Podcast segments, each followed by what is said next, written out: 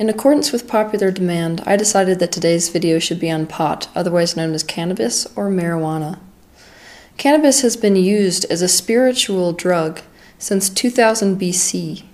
It's been used as a spiritual drug because it's a psychoactive drug. What a psychoactive drug is, is a drug which alters your state of consciousness. By altering your state of consciousness, it enables you to get outside the restriction of your limited perception, to expand your consciousness beyond the three dimensional reality. All plants possess unique energetic frequencies, and those frequencies can teach a new way of thinking and a new way of being. Cannabis teaches a great many things, including the path of least resistance, oneness, surrender, release, letting go, inhibition, the present moment, livity, communion, allowing, the impermanence and illusion of the physical dimension, the frailness of boundaries, the illness of control, the fear resident behind the bold, confident mask of the ego, and effortless being. People react differently to cannabis. That's because people hold different vibrations and different vibratory rates.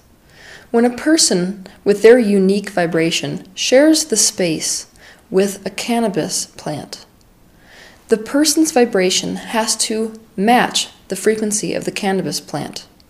Otherwise, they can't share the same space. In shamanic tradition, these plants, including cannabis, were seen as gatekeepers or tunnel guardians between realms. This matching of frequencies or resonating between the person and the plant is called friending.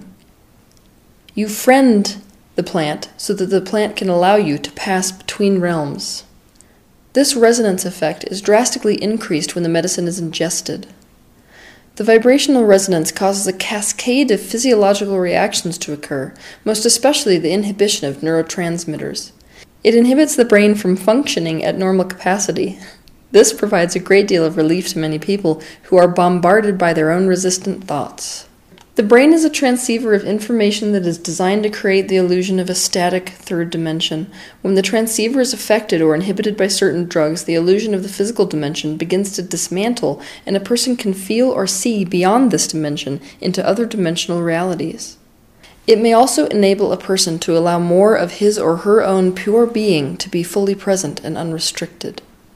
So, why is it that people react differently to the plant? There's two main reasons. The first reason is that your vibratory rate may be higher or lower than cannabis. If your vibratory rate is lower than the vibratory rate of the cannabis, it's likely that when you ingest cannabis, you will feel better. Because it will cause you to increase your frequency, you will experience that calm euphoric feeling that we associate with pot. If, however, your vibratory rate is higher than pot, then most likely when you ingest pot, what's going to happen is that you will experience a decrease in vibration. You'll experience paranoia and other unwanted side effects. The second reason is because cannabis is highly reactive to intention. Cannabis enhances the truth of this universe, which is that intention directs energy, intention creates your reality. If you do not set an intention, before you go into the experience of ingesting cannabis, then what's going to happen is it's going to respond to the intention of your subconscious.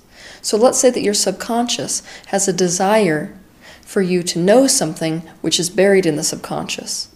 Or let's say that the subconscious fears the loss of its own boundaries. If that's the case, when you ingest pot, you are not going to feel a euphoric feeling. Instead, you're going to feel the surfacing of your subconscious fears and resistance. The number one benefit of cannabis is that it helps people to release resistance. It is perhaps the very best spiritual drug when it comes to helping with this release of resistance. It disables the brain from focusing on the thoughts, which cause the body to exhibit a stress reaction. This is why it is so effective at reducing stress, and this is why it is so effective for the use of pain management. Pain is a symptom of resistance. By causing a person to release resistance and flow downstream with life, a person is free to be who they really are. more of their true essence is present in the absence of resistance, and this is why people often undergo such intense spiritual experiences while under the influence of cannabis. This is also why it is used recreationally. As a spiritual teacher, I can't fully support or fully condemn the use of cannabis versus the non use of cannabis, because whether to use or not use is not a black and white scenario, it's a gray scenario, it's a case by case scenario. I also can't completely condemn the use of pot because all plants are teachers. If a person tries to escape the resistance by using cannabis, all they have learned is to be dependent in a powerless way on the particular drug. All that has happened is that they have learned that they need that in order to release resistance. Cannabis may enable us to break free of the illusion for a minute to see what is beyond this dimension. But it does nothing to teach you how to get there organically. It has not taught you how to get there without the use of that crutch of the particular medicinal. This is the number one reason why I don't support the use of cannabis overtly in spiritual practice. It's because all too often there is no organic experience of accessing dimensions beyond this dimension. More often than not, when people experience breaking outside this dimension with the use of cannabis, that becomes their only way of accessing dimensions other than our dimension. It becomes their only way of releasing resistance. This facilitates a very unique type of powerlessness. The feeling state of the experience becomes an addiction, and the more subtle transition of increasing one's vibration and altering one's focus so as to facilitate an organic shift in consciousness no longer registers as a special and noteworthy experience when compared with the intensity of the radical break from reality that is caused by cannabis.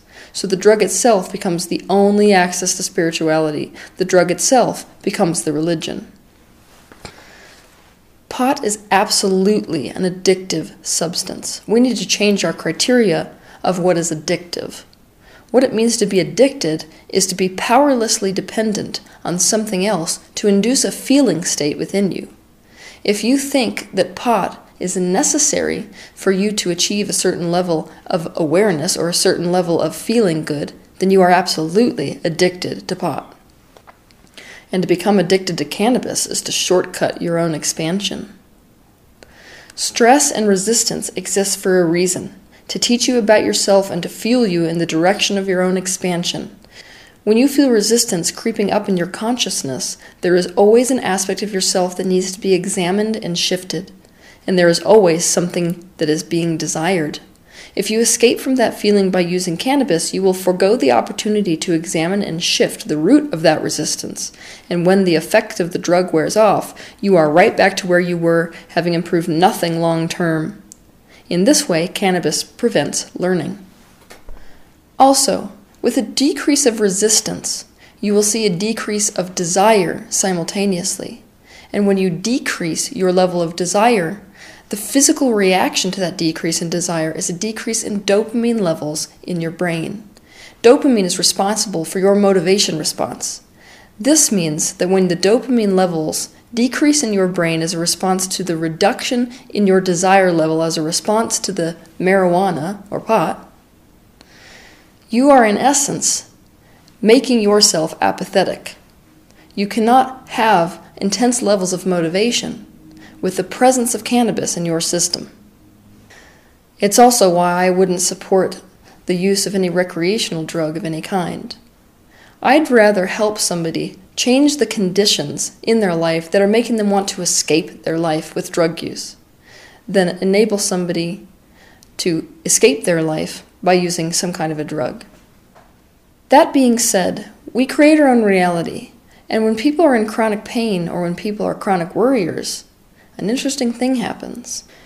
Certain kinds of pain and worry inhibit focus, and especially positive focus, to such a degree that a person cannot learn and cannot get out of the downward spiral of negative reality creation. If a person is incapacitated by resistance, which is the case when chronic illness has caused chronic pain to occur or when someone is a chronic worrier, cannabis may in fact be the very best tool that a person can use to enable themselves to release enough resistance to come back into alignment. When this is the case, a person's vibration is so low that the cannabis is able to help a person distract themselves long enough to release enough resistance to be able to face and explore their own resistance and therefore shift that resistance. But cannabis should never be treated as a long term solution to resistance. We need to find the root of our resistance and pull up that root if we want a long term solution to resistance. As many of you know, the legalization of pot is a big issue in today's society. Some people see pot as a gateway drug, which is going to put our youth at risk, of course, for using even harder drugs. Other people don't believe in condoning any kind of drug, recreational or otherwise, and see the legalization as us condoning the use of those drugs. I've been asked again and again to present my opinion on the legalization of pot, so in today's video, I'm going to let you in on my opinion. In my opinion, making something illegal fuels the use of that substance much more than making it legal does. The reason is, humans are not addicted to substance as much as they are addicted to freedom. If you make something illegal, then a person now has the opportunity to exercise their free will. When we are breaking rules, we have the opportunity to feel more free, and that becomes its own kind of addiction. Besides, prohibition never did anything to restrict the use or sale of illegal substances, it simply makes the trade more life threatening for both sellers and users. Also, in my opinion, the government has no right to tell people what's right versus wrong when they have demonstrated again and again their overt inability to decide what is right versus wrong, which is evident by the fact that they think that it's appropriate to go to war. In my opinion, people can and should be trusted to do what is right for themselves personally rather than be told what is right by an external organization. As a side note to that, I would hope that our government has better things to do with its time than to prosecute people for trying to find relief, which is exactly what people are trying to do when they are taking any kind of drug. Legalizing marijuana would also reduce the amount of smuggling which we experience in this country. If we reduce smuggling, then we're reducing the amount of American dollars that are going towards fueling criminal international markets.